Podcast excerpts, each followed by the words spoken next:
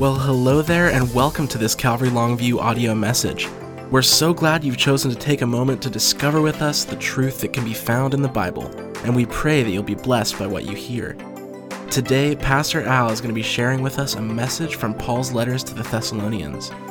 We can't wait to get into God's Word, so crack open your Bible, grab your note taking tools, and we'll get started. Good to see everyone, by the way. You've uh, managed to get through the open clouds, the rain, and all of that other stuff. We know that in the Northwest that we'll be raptured first. You know that. Because he says in the clouds, he speaks of the clouds, and we have clouds. Southern California may not make it. So I'm glad you've moved up and you've gotten wise in your age. And um, hey, real quick, uh, the leadership information meeting is Saturday, guys. Come on out eight, 8 to 9:30 for that. Be prompt, if you will. And then, uh, as Chip had mentioned, prayer, uh, prayer and fasting this week. You can also send in prayer requests to prayer at cclongview.com. And then, uh, thank you for the prayers for my niece. She went through that brain surgery. I uh, don't have a whole lot to report, although, uh, to my understanding, they were going to, um, she was going to be let out of the hospital. I, and I, I'm so wait, I'm like, what? That's good. Uh, praise the Lord for that. But I, am waiting to hear some more information on that. But thank you for your prayers. So we'll be praying this week uh, for sure. And as he, Chip mentioned, these things here are just a list of things to get us started. Come on out because we're going to just pray as God would the Holy Spirit would just lead us to pray for things. So, with that, if you have your Bibles, turning them to the book of First Thessalonians. And we have some ushers that if you need a Bible, they'll give you a Bible. Just raise your hands and they'll bring one down to you. this is our, our second study through this book, and um, we're looking forward to it. I'm looking forward to it. I think it's great. So if you have your Bibles, 1 Thessalonians chapter 5, and if you want one of those Bibles, you can take it home with you. Feel free to take it home with you and make it a good friend of yours. And let's stand together as we read our text. Picking it up in verse 5, Paul writing to this church, he says, For our gospel did not come to you in word only, but also in power and in the Holy Spirit and in much assurance, as you know what kind of men we were among you for your sake and you became followers of us and of the Lord, having received the word in much affliction with joy uh, of the Holy Spirit, so that you became examples to all the Mas- in Macedonia and Achaia uh, who believe. For from you the word of the word of the Lord has sounded forth not only in Macedonia and Achaia, but also in every place. Your faith towards God has gone out, so that we do not need to say anything. For they themselves declare concerning us what manner of entry we have to you, and how you turn from God, uh, excuse me, to God from idols, to serve the living and true God, and to wait for his Son from heaven, whom he raised from the dead, even Jesus, who delivers us from the wrath to come. Father, we thank you again for your word, and we just ask you to really bring it home to us. I, I have nothing to give these people, but you have everything to give. And may it be by your word, the power of your Holy Spirit, that we receive this morning in Jesus' name. Amen. You may be seated. Now, as I mentioned, our study started uh, a couple weeks ago. We had a creation conference last week, and we watched how Paul was writing this book, and this book, like every other book, has a theme to it. It wasn't like uh, the correctional book, if you will, to, to the Corinthians, or the book uh, on soteriology is how does one get saved through Galatians or Romans. It specializes in that. Or the pastoral epistles speaking for themselves. But Paul, here in this church, he commends them for several things. We saw last week it was for their faith, their labor of love, and their patience and hope. And, and in, the, in the midst of persecution, that's what they were living for. They were living their lives out in Christ. They had, uh, you know, come to Jesus out of this pagan world, and they were walking in the midst of that. Now imagine, you know, we, we always, a lot of times, will think of persecution as unto death, which it could be. But in, in, in hearing this uh, settle, um, in, in this letter, the city of Thessalonica, many of the people were coming to faith in Christ from a pagan lifestyle. They, they, they didn't know God. Um, they worship pagans, Greek mythology, whatever's out there, grasp for something. And they didn't have any hope. Their hope wasn't there, it couldn't have been real. The Greek philosophers would always come up with something new, something quaint, something sweet, something, you know, hopefully palatable for the people to be in ooh and awe over them instead of their deity, which they really didn't have one. Not a deity that would be forever like Jesus, a God who reigns, sits on his throne, is not dead, but is alive. And so they had come from this place of pagan worship to serve the one true God. Imagine that. They've come from this place of all their hang ups, all their problems, and, and, and with, all, with that comes family and friends, your associates, your co workers, everything that you know in your world today, that you make an about face and you come to faith in Christ and they're taking notice of that, and all of a sudden you're not on their top five.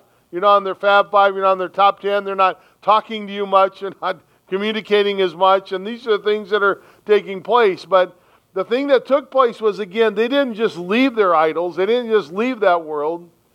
They turned to God.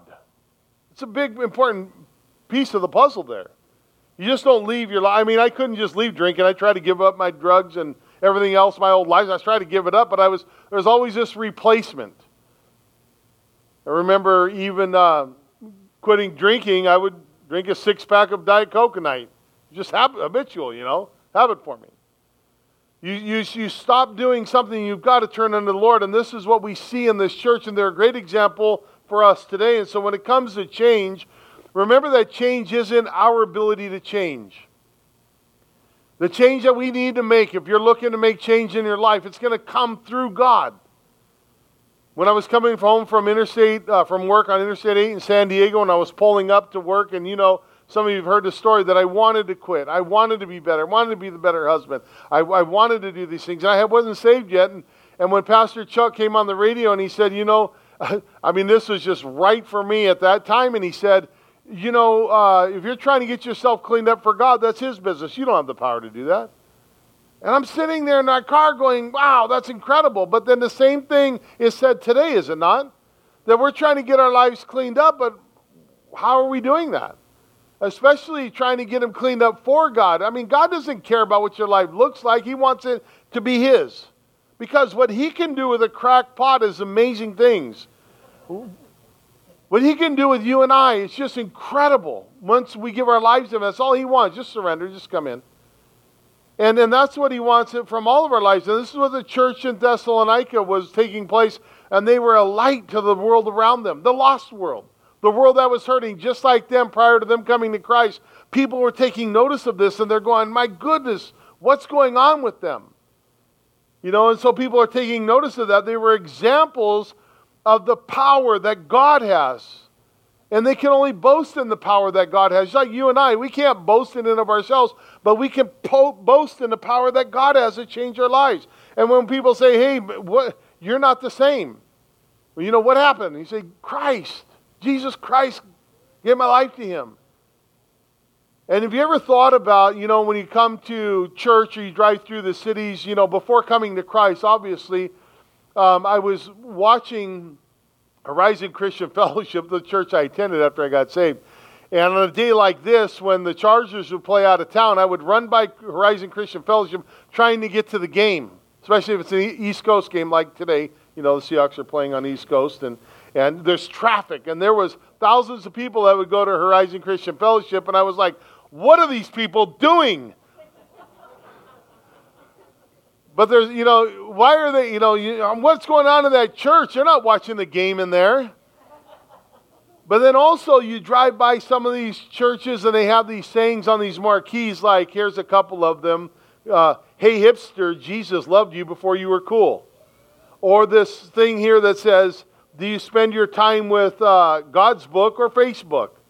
Or acting perfect in church is like dressing up for an x ray. Or. Or tweet one another as you should be tweeted. I mean, so you wonder what's going on in the church with sayings like that, you know. And it's one reason why people on the outside today, I think, are more confused of what goes on in the church. I still think that people on the outside of the church that won't come to church have this idea of, you know, steeple and robes and, and this liturgic kind of thing to where, you know, you have to get up, stand up, sit down, fight, fight, fight, and all this stuff, you know, that people are doing. And, and it's more religion. And that's what I think they have the idea of. You get these sayings, one day without pizza makes one week. What is that? How's that going to save anybody, you know? And so this church, and when you think about the church in Thessalonica, they didn't have any reader boards. They didn't have any church apps. They didn't have any websites. They didn't have any cool smoke machines or, you know, lightings or anything like that. They had none of that stuff. You know what they had? Jesus. They had Jesus Christ. And you know what? When they came to him, they had this genuine relationship with the Lord, and that changed their lives. And that change is being noticed by the outside world. If they're coming, if we're trying to enter, you know, bring the, the world in through entertainment, it's only going to last for a moment. We'll have to keep having to entertain them. But if you give them Jesus Christ, they're going to be safe for a lifetime. Teach them how to fish or give them a fish, right? Same mentality. You want to give them Jesus. So the greatest way for you and I to reach this world and the lost in this world, the lost of our family, is not through the cool things that the church uses to try and make it relevant. We have the only thing that is relevant for all ages, and that is the gospel of Jesus Christ. And so it's a, when, when the gospel is received, then you see the fruit of that gospel is a changed life. A life that was once lost, but now it's found, once blind, but now it sees. Well, Paul, we pick it up in verse 5, and look at what he says. He says, Listen, for our gospel did not come to you in word only, but uh, in word only, but also in power. You see what he's referring to? I believe he's referring to here is the, the big time uh, philosophers with their wooing the crowds with their empty intellectual uh, messages. And, and he's saying, you know what? The, you know, what we have to offer, what's in these pages here, in book covers, we have from Genesis to Revelation not words by men, they're inspired by God, inspired to touch the hearts of people. That's what God wrote this down for, so that you and I might know Him and that He can be known in His Word. And He says it doesn't come like the Greek philosophers or you know, all these self help books and self help gurus and all these people, they want to give you help, but it has no eternal value. And so, what he's saying is, you know what? When you look to them, this, our gospel doesn't come with words coming from men, but our gospel has the power to change the lives. That's huge. Look at the world that we live in today. We have a, uh, FoxNews.com reported a, an abortion doctor went, uh, he died, and, and in his home they found 2,200 fetuses. This is the world that we live in today. The Miami Heat are, um, you know, the American Airlines is their where they play their games. They have the American Airlines Center or whatever they are.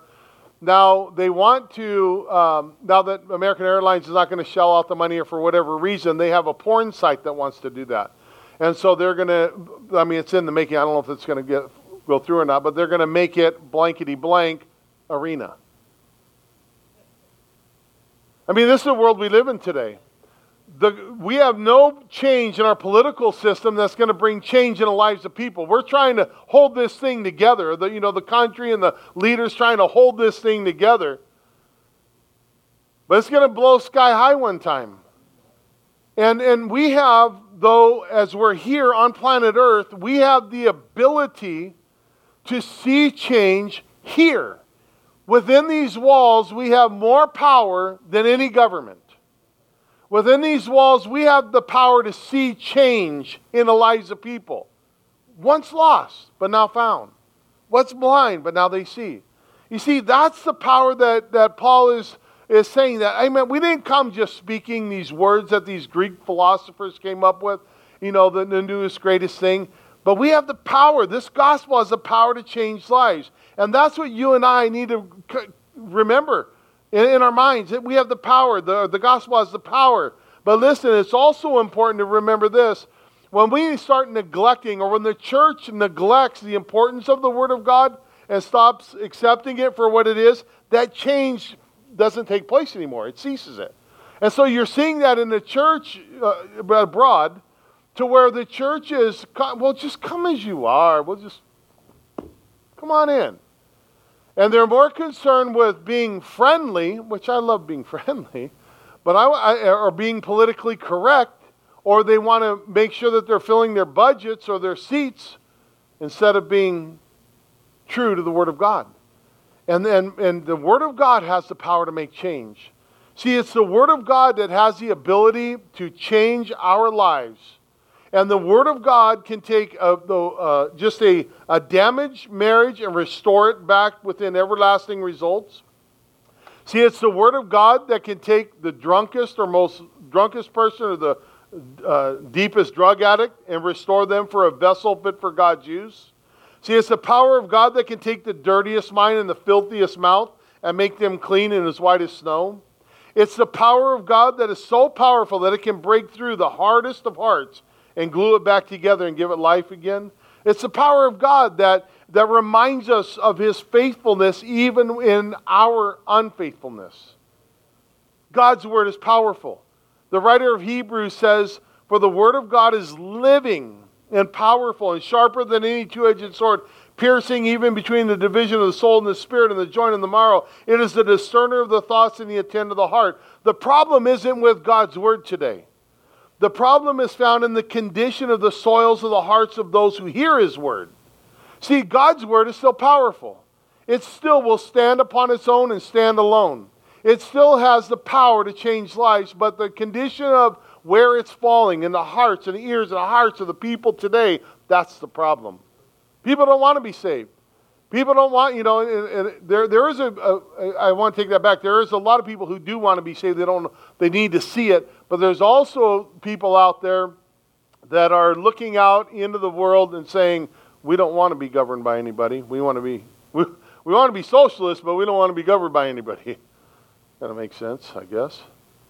But Paul says here, you know what? In verse 5 beginning, he says, And in the Holy Spirit, he says, In much assurance, as you know what kind of men we were among you for, for your sake. You see, it was, it was and it is through the Holy Spirit that brings the Word of God home. He brings a conviction. It's not you and I. And, and so often we have to be reminded of this in our own family or friends who have walked away from the Lord. We remember that Jesus said in John uh, 16, he says, and when He, speaking of the Holy Spirit, has come, He will convict the world of sin and of righteousness and judgment. He's going to do the work. We're, we're to be faithful to scatter the seed. We're to be faithful to tell people about Christ, but we don't have to drive the message home. That's His job. The Holy Spirit's job. He's going to do that. Now, some preachers may rely on this. Uh, raise their voice when it's time, or let's get the organist up here. And I like all that stuff, but I don't. You can't rely on that stuff, you know. I don't like to raise my voice. But some people will, you know, they'll, they'll, accent certain times, kind of build it up. But what Paul is saying, you know, is we rely on the Holy Spirit to bring the message home to the hearts of the believers. We don't have to draw them in by anything other than your lives. And when they see your lives being changed, and they know you for who you were and now who you are, and they're going, something is going on there. Because no matter what we put on the outside, the facade we put on the outside of our hearts, inside we're hurting. Inside people are out there, they're hurting. I don't care what they say or how bad they tell you, you know, they don't need God, they don't want Jesus, they'll never set foot inside of a church. They will. You know why? Because I was one of those. I said that. I said that before. So you and I, just like anybody else, rely on the power of the Holy Spirit, and it's incredible that He has the power to change your life. Whatever you're going through today, you may be going through some things in your life and you're looking at your life saying, there's no hope. You look to God and allow God to have the freedom in your life that He, that he wants us so desires to have and watch Him make the changes. The second thing is, is that I see here in verse 6 is to change your sphere of influence. Look at what it says. He says that Paul says, and you became followers of us and of the Lord. That's incredible. Remember who you used to follow and hang out with? Well, I didn't follow nobody. Well, remember who you used to hang out with? I mean, they became followers of Paul himself and others who helped them in the ministry. And, and, and, then, you know, also they followed the Lord. It was like, wow, I used to follow these pagan people. I used to go to the temple every Friday, Saturday, whatever, Sunday. I used to go there because they had happy hour, but it was part of my program. But now I don't do that because now I'm following the Lord. So there's just dramatic change in their lives. But see, sadly, there are people and Christians who wonder why they have so many difficulties in their lives when they come to Christ. But many of their problems exist because they're still hanging out with the same old carnal people that they used to shoot up with or drink with or do dirty stuff with. And it's a good thing we need to witness to those people, but there's a time where it comes that we, we need to plant the gospel and let God do the work. That we need, to, we need to plant the gospel. They need to know Jesus, but you know, we need to also understand that there's a time where we fellowship and friendship are two different things. And remember this that bad company corrupts good habit. So we just need to say, you know what? Who am I following? Who's in my sphere of influence? And when you gave your life to Christ, what did your friends say? I'll tell you what my friends said.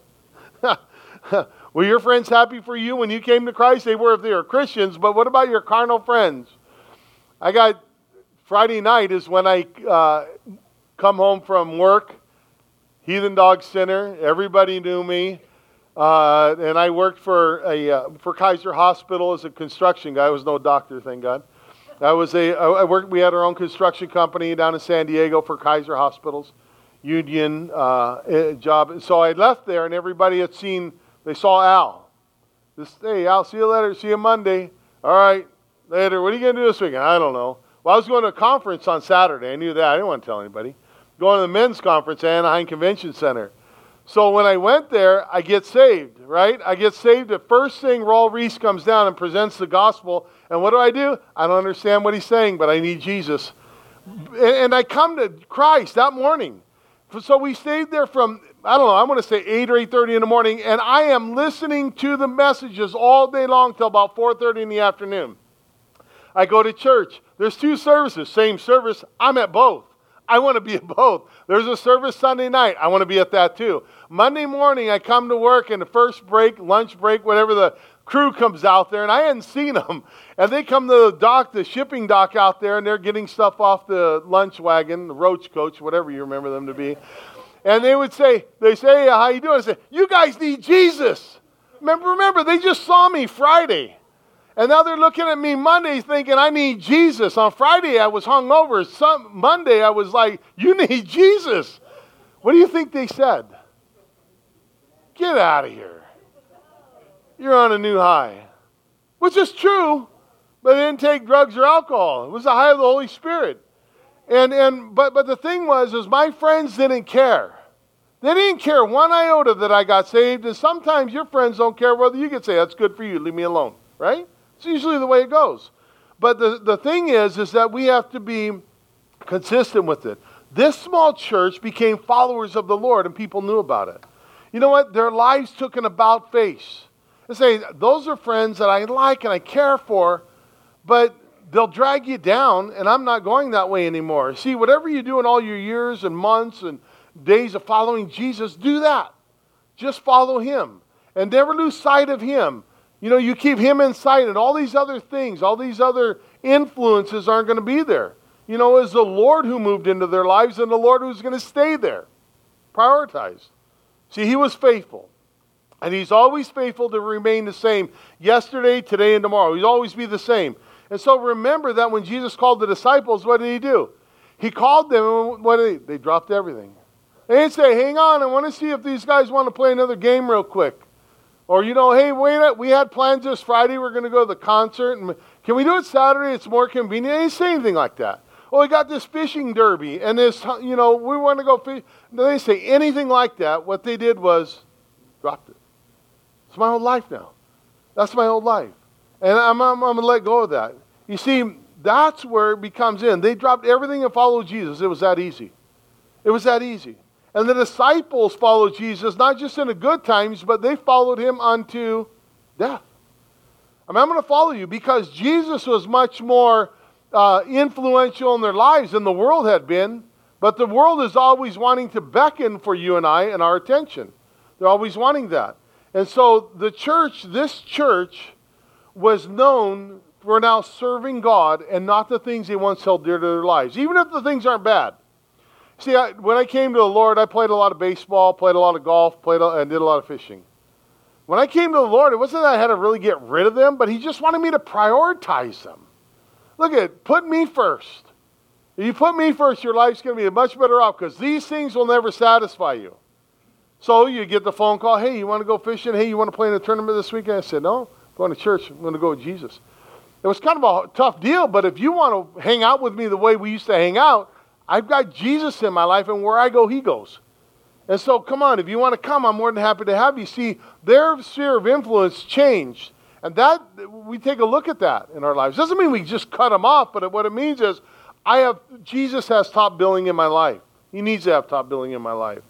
So we have those things. So, God had met these old pagan worshippers, uh, you know, in the midst of their trial. In verse 6, look at what he says. He says, And you became followers of us and of the Lord, having received the word in much affliction with much joy of the Holy, uh, of the Holy Spirit. You see, remember in our first study a couple of weeks ago that we were in First Thess- or excuse me, Acts 17, and we saw the persecution that came upon this church, and, and the Lord met them there.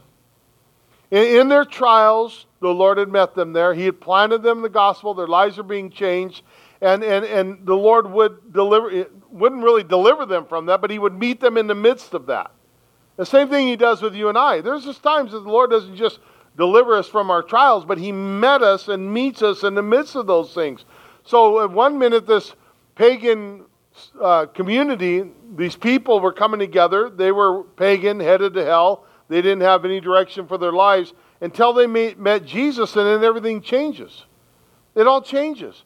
They now received the word in much affliction. And I love that about the Lord because that's what He's in the business of doing. He'll meet us anywhere. He'll meet us with a message of hope, of salvation, of forgiveness, of healing. You know, whatever it is in our lives that we need, He's there. But first and foremost, what God wants to do is He wants to reveal Himself as Savior. I'm here, I'll save you. And you know, remember, we can't get mixed up like the, the Jews when Jesus came on His earthly ministry. They wanted him to save them from what? The Roman rule. They wanted him to save them from, hey, would you save this? Is this the time that you'll come and that you'll, uh, you know, put us in charge and get rid of these Rome, Roman people?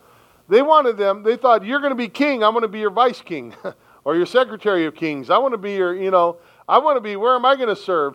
But Jesus has something else in mind. He was building the kingdom of God on earth. And he says, you know what? There'll be a time for that. But now now is not the time to where we're just going to, we're not going to take over. This world will become new. Heaven and earth will become new. We're going to have this new heaven and earth. And so, you know, you think about this. They, they received the joy in the midst of their afflictions that was upon them. Much joy that they had. And so Jesus met them. He meets us in those times of torment and affliction. He brings us this joy.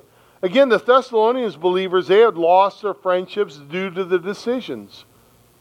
They lost their influence or their, their friends due to the decision to follow Christ. Sometimes that comes between family members, doesn't it? You want to follow Christ, and then all of a sudden your spouse or your child or your, you know, your mother, your father will say, I'm not so sure that's a good idea. But you're going to walk that route. You're going to walk that line. I'm not so sure that's a good idea. But you know in your hearts that that is what you have to do. That is, God is true, God is real, and you're going to follow Him. And you know it to be true. This is what the Thessalonians are put up with. But many, because they received Christ, they now have this greater input. It's Jesus. Remember, Jesus said, If you love me, you love me more than. You know, people look at that word of hatred. You know, hate your your they'll come between father and son and mother and daughter and stuff. You love me more. He wants us to prioritize that. Do we love him more? Do we love him more than all this? And so Jesus to them was everything, so the trials that they endured were in, no comparison. And listen to what happened in their lives. Look at verse 7. They became examples. He says, So that you became examples to all in Macedonia and Achaia who believed. And we ask, what should the church be known for? Should it be known for this marquee out there that says clever sayings on it? And people wonder, well, what's going on within the four, you know, door, four walls of that church? You know, I see they have a potluck and they got bingo and they got all these things going on. Well, is that what the church is about? Mm. You see, the gospel and the spreading of the gospel was spread in their lives. They were becoming examples. Others were taking notice to the way uh, what had taken place in their life, the change that was taking place. Since coming to Christ, the change was evident. It was evident. There was a clear line of demarcation. This is who I was, and this is who I am because of their new life, they were kind of living out that 2 Corinthians 5:17 for if anyone is in Christ, he is a new creation. Behold, all things have passed away and everything becomes new. They have that new life. And, and others were taking notice of it. Understand this. Others are always looking at you and I in our walks with Christ, in our lives. And they're going to take notice of something. Remember, they always come at you and they'll say, Oh, you know what? God helps those who help themselves chapter and verse, pal. Where's that from? Or they'll say, you know, they'll say something, don't judge me. Right? We went through this a couple of weeks ago on Wednesday night. Don't judge me, but what he's talking about is Christian judgment, judging other Christians, not judging the world. So they, they kind of misplay this stuff. But these guys, like you and I, are to be examples of what it is. Remember, Israel, the Jews were to be, they were to lead us, Gentiles, they were to, we were to provoke us to jealousy. We should have been seeing how God, a, a true holy God, works with sinful men and how that works together. They didn't do it. So you and I now, we're to provoke them to jealousy and we're to live our lives, not just the Jews, but to the rest of the world out there. That how does this all work? Not that I have it all down, not that I'm perfect, by far I'm not, but we're to be examples of, of how it does work. I am I'm saved by grace and I live my life by grace.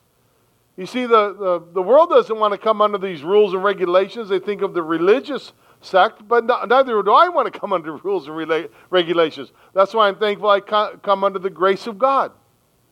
And they need to know that. You see, some, even Christians, will make all the excuses in the world as why they don't go to church or attend church much or why they're not as strong as they should be, but they, they, they blame others. Listen, just follow Jesus. I'll let you down. I don't mean to. And I've let people down. It breaks my heart to let people down, but I'm not Christ. I am not Jesus. I do my best. Sometimes I even fail at that. Oftentimes I even fail at that. But Jesus will never let you down. These guys became examples to um, in Macedonia and Achaia to, to all who believe. The way you want to pattern your life, you want to live your life as a Christian, the, Mark 10 45 says, For the Son of Man did not come to be served, but to serve and lay his life a ransom for many. So, in that, you think, wow, how am I to live my life? You follow Jesus. What did he do? He gave his life for others. How, do, how should we live? Another centered life.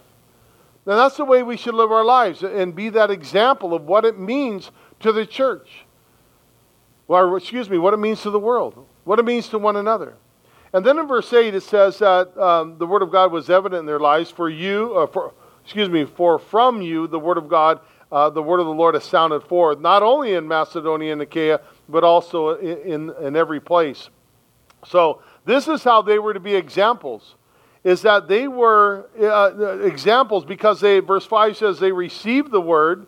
The believers in Thessalonica received the word and here Paul uses the illustration that now they not only received it, but it sounded forth from their lives. I mean, they were readied in their hearts to hear. They just didn't come to church to say, well, I haven't been to church and well, I'll come this Sunday. But next Sunday, I'm not coming because the game's on, or whatever, you know. They, but I'm, I'm coming this Sunday. Well, they didn't come with that attitude. They came with this attitude as, I'm ready in my hearts. What do you have for me, Lord? What do you have for me? I want to hear from you. Monday morning when they're sitting there in their morning devotionals, like I got it wasn't like, oh, I just got to get a chapter and to get a chapter because I haven't read for a while. No, no, no. It was like, Lord, I haven't been with you for a while. Would you speak to me? I feel so empty inside. I mean, that just reminds me of the readiness of their hearts. Jesus said, For out of the abundance of the heart, the mouth will speak. And you can kind of tell what was coming out of the lives of the Thessalonians is because it must have been God's word. I mean, they're just encouraging. The word of the Lord was sounding forth. You know, it's, it's, like word in, word out. You go through troubles, you hear the word of God, you go through troubles, and it's the word of God that comes out. I'm going through a hard time. But it's God who's going to spare uh, spare me through this, or get me through this, or whatever it might be. I see every Christian needs to think this through. Listen, do others hear more about your issues? Do they hear more about your bum of a spouse that you have? Or your personal struggles? Or do they hear how you're trusting in God through life? This is what's sounding forth through the young church at Thessalonica. It was sounding forth. Think of it reverberating off the walls. It was going out. And, you know, we think when we live our lives, are people hearing more about what the Lord is doing or more about the problems we have in life? What are they hearing? We have God that we believe in and we have faith in Him, right? Do, we trust Him? And this leads us to what Paul said next in verse 8. He says, Your faith toward God has gone out. The word of the Lord went out. I mean, it was sounding out, but he says their faith was also recognizable. This is what happens. Change comes. He says, Your faith towards God has gone out so that we did not need to say anything. I mean, look at, they're trusting the Lord. This is what happens when people will allow the word of the Lord to get a hold of their lives. Their faith begins to grow. They got problems. I got problems. We all have problems. We all have issues we come through in life. The older you get, they hit more frequently. but you know what? It's, it's God's word is still there, and it still trumps them every time. See, it's pretty easy to see how deep one's faith is because it's as deep as they are in the Word. And I don't mean in a scholarly way. I'm not trying to say we have to be scholars. But there are those who desire to hear God's Word and then they just place their trust in Him. It's not faith having faith in faith. It's faith having faith in God. It's trusting Him. And I, I'll tell you what, I'm just like the next guy. I'm just like the next guy that we go through things in life and we've got to work through them and still trust God. I've been hurt, you know, several times in the ministry over and over and over again. And what the enemy wants me to do, to be honest, is, and he's wanted this for years, is you don't trust anybody. Don't trust anybody. Well, then that wouldn't be right because as the Lord is sending people to the church and people to serve, you've got to trust them, right? So you've got to have faith in God. You can't believe the lie of the enemy, so you're having faith in God and you're trusting God. And it may be something for you too, whether it's physically or whether it's emotionally or financially, that, you know, I'm being faithful, but you know what? I've got to just trust the Lord. And their faith towards God was had gone out. They're just trusting in the Lord. You know, their faith in the Lord, it meant that their lives were changed and their actions are now consumed by the Lord. It's as if they were saying this. Paul said it himself it is no longer I who live, but Christ who lives in me. It's not me, it's God. See, if I was living, I'd be doing these things. But it's not me who's doing these things. I'm just trusting the Lord, and I am fully trusting the Lord. And so this is their, their life now in Christ. Remember, before we were trusting in the Lord, we used to trust in things like credit cards or overtime or idols or superstitions to get us through the tough times. Well, listen, these people were just like any of us. They had to work these things through. And their faith was found now in God. And that's where our faith needs to be found now in God, just trusting God. Doesn't matter the situation, doesn't matter how big they are, and they can get pretty big at times. But we just have to trust the Lord. For you and I, it's no different. No different. We just have to trust the Lord and I have issues, like I said, just like the next person. Things going on in my life. I've just got to let God work through some things. I've got to continue to trust God. And then in verse 9, it really shows that their life showed this about face. Yes, they were trusting in God. Yes, they had walked away. They were followers of the Lord. And in verse 9 it says, For they themselves declare concerning us what manner of entry we had to you, and how you turned to God from idols to serve the living and true God. See, we, are, we may or may not um, worship physically carved idols. I don't know if you guys, we got off at, um, we went to El Salvador uh, for a uh, conference years ago, and we went out to one of the ruins, and uh, we were there. And as soon as you get off the, well, we had a little like a bus, 12 passenger bus. As soon as we got off of that, they had all their little idols out there, all their little heads, you know, whatever they carve out of trees and whatever they may be, all these little idols, it's the god of this, the god of that, it's the god of that. And uh, that's pretty interesting. So they, all, they do have little idols like that. But you and I, as Americans, you know, we don't hopefully have little idols like that. but we do have idols nonetheless, don't we? You think about that. They even name them American Idol. Well, we have American Idol, right? We have Teen Idol. We want Who Wants to Be a Millionaire? Well, that's an idol.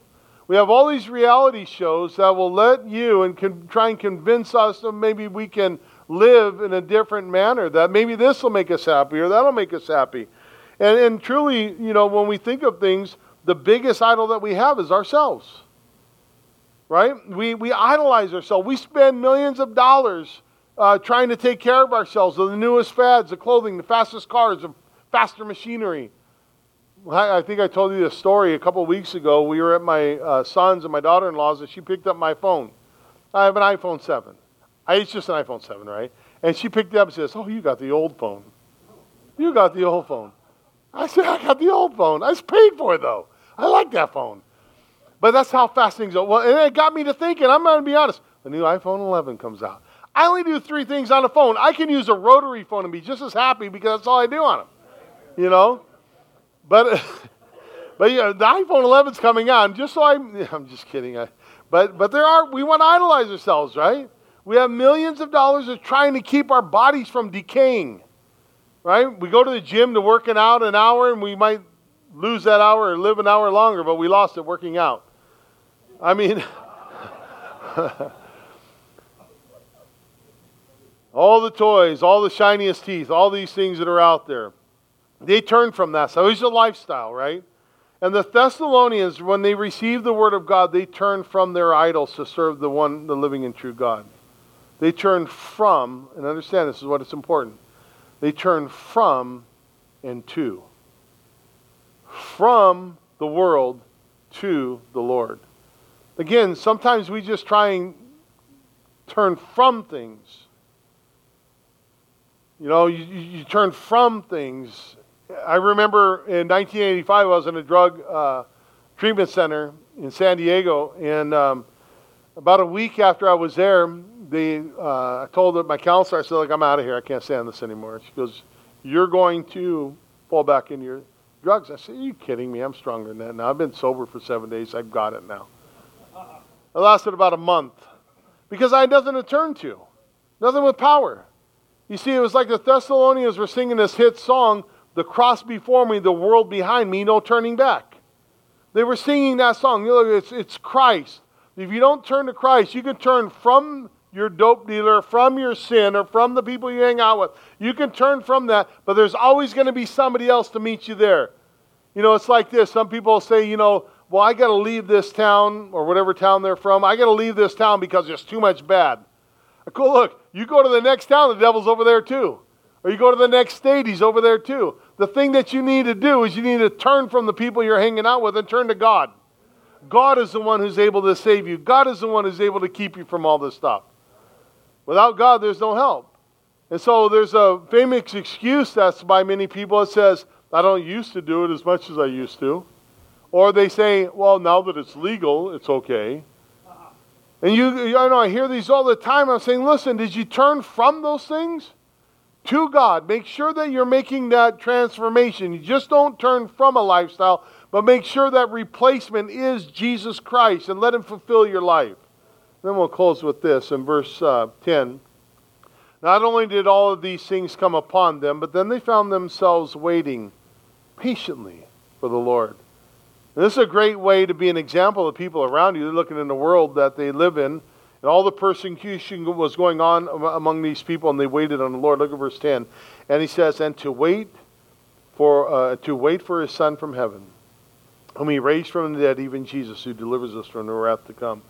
You see, no matter what was going on in the world, they weren't enamored by that. The persecution, the hard times. They weren't enamored by that. What they were doing was they were very living in a way to where they were ready for the Lord to return. You don't hear that much in the world today. But they were waiting for the Lord. It doesn't mean that they were just sitting in their lounge chair, you know, taking out their iPhone 7, wishing they have iPhone 11. They weren't doing that. They were waiting on the Lord as a waiter would serve. Gayle uh, um, Erwin used to say that, use the example of if you're waiting, wait as a waiter would to the tables, go around serving God. Serve God as you're waiting. And you're waiting. They waited patiently. And, and that's what you and I, we want to be found doing in our lives, waiting patiently for the Lord. Doesn't mean we put away for tomorrow. We're not to be, you know, ignorant of those things. But we need to live our lives in that. Are we waiting for the Lord? What, what if, and is the Lord coming back? Are you, are you, you know, you sensing that? You see the things that are happening in the world. Iran is heating up in, in the uh, Middle East. He's heating up in a way to where if you look at the things that are going on in the world, you're like going, this is crazy. Ezekiel is about ready to just explode with all these open prophecies that are taking place. They're going to take place, but they're there. You see, and we see this. Are we waiting for the Lord? And they're waiting, again, they're not just sitting around, but they're actively living their lives for Jesus. They're, you can tell that their faith is active, the Word of God is active in their lives, they're being active within their fellowship, and, and serving Him, not, again, not by being changed by the world. They're, they're not allowing the world to be conformed by the world, but they're allowing their lives as they're waiting to allow the Word of God room in their lives, in their ears, in their hearts, by the power of the Holy Spirit to be changed. And he says this He says that their hope is set on being delivered from the wrath to come. You know, they were already going through this, uh, this hard time, their affliction. They received the word in affliction in verse 6. But he says, you know what? You're going to be delivered from wrath. That wrath is anger, indignation, it's uh, vengeance or wrath. And notice the word usage of the word from. Noah was delivered through the wrath, but Lot was delivered from the wrath. And the Thessalonians, just like every every believer, is delivered from the wrath is to come. Listen, we're not delivered so much from our consequences today. You see the things that are taking place, but there's a wrath that will come upon a Christ rejecting world that everyone who believes in Jesus Christ will be spared, delivered from that wrath. And that's worth living for, is it not? I mean, thinking, man, I don't care how bad it gets. This world is the worst it ever gets for the believer, but it's the best it ever gets for the unbeliever. So you look at the world out there, and I'll tell you, you know, everybody likes to talk about the love of God. The love of God. I'm down. I love the love of God. I'm so thankful He loves us. I'm so thankful that uh, He loves the world that He sent His only begotten Son, that whosoever believe in Him shall not perish but have everlasting life. I'm so thankful for that. But nobody wants to talk about the wrath. There is a wrath that's coming. And there's a wrath that's coming upon this world soon. I find it interesting that some of the um, politicians are out there and they're saying, you know what, we got about 10 to 12 years for this uh, planet to, because of climate change, we're going to be dissolved. I'm thinking, I don't think it's climate change. I think it's Jesus changing. I think he's going to meet us in the clouds. I think that he's going to give you them, whoever doesn't want Jesus now, he's going to give them exactly what they want life without God on earth. And you you and I are delivered from that. You and I who will trust in God, you say, well, what if I die before him? Well, you go to be with the Lord. Absent from the body is present with the Lord. But listen to this. You also, um, there's, there's uh, wrath in hell. You think about the wrath of hell, you're delivered from that as well. I mean, that darkness, utter darkness, ongoing forever and ever. And, and why are we delivered that, from that? Because of God, because of Jesus Christ and His grace for us. You see, these, this church, this early church here, they, they lived a pagan life and they came out of it and their lives were changed. I look in the world today, church, and I see that it needs help. It does. But I see it, we are the help. It's not just me standing behind a pulpit and, well, I'm to equip the saints for the work of the ministry. You guys, when you go out there, and myself included, when we go out into the world, we should be an example to that world that there is hope in Christ. And only in Christ is there hope. Don't be shut down by the political things that are out there. Just continue to be faithful in Jesus Christ. And let me close with these thoughts. The word of, the, the word of God here went out with power. What do you need to change in your life? Let God's power get a hold of it. You see, in the world, uh, or is the world finding, or is our hearts, in our own hearts, are we finding fertile ground uh, to where our hearts are receiving the Word of God? Or are we trusting in the promises that He's given to us? Or are we more be, just being complainers, pointing fingers? Or has the sphere of our influence changed since coming to Jesus? Or are we being drugged back? Remember, bad company corrupts good habit. Is our faith recognized by others? Listen, this is important because what do our children see? What do our children who are were taught one thing in Sunday school and they go home and they're taught something six days, seven days of the week, 24 hours a day, seven days a week? They're taught, they're taught a message at home. What are they seeing? Are they seeing a mom and dad who will trust in God? A mom and dad whose faith is real and is genuine, and their lives are being changed? Is our faith recognized by others? And then lastly, are we waiting for his soon return? Urgency. Are we urgent? Are we expecting that? Doesn't mean we won't put away for tomorrow.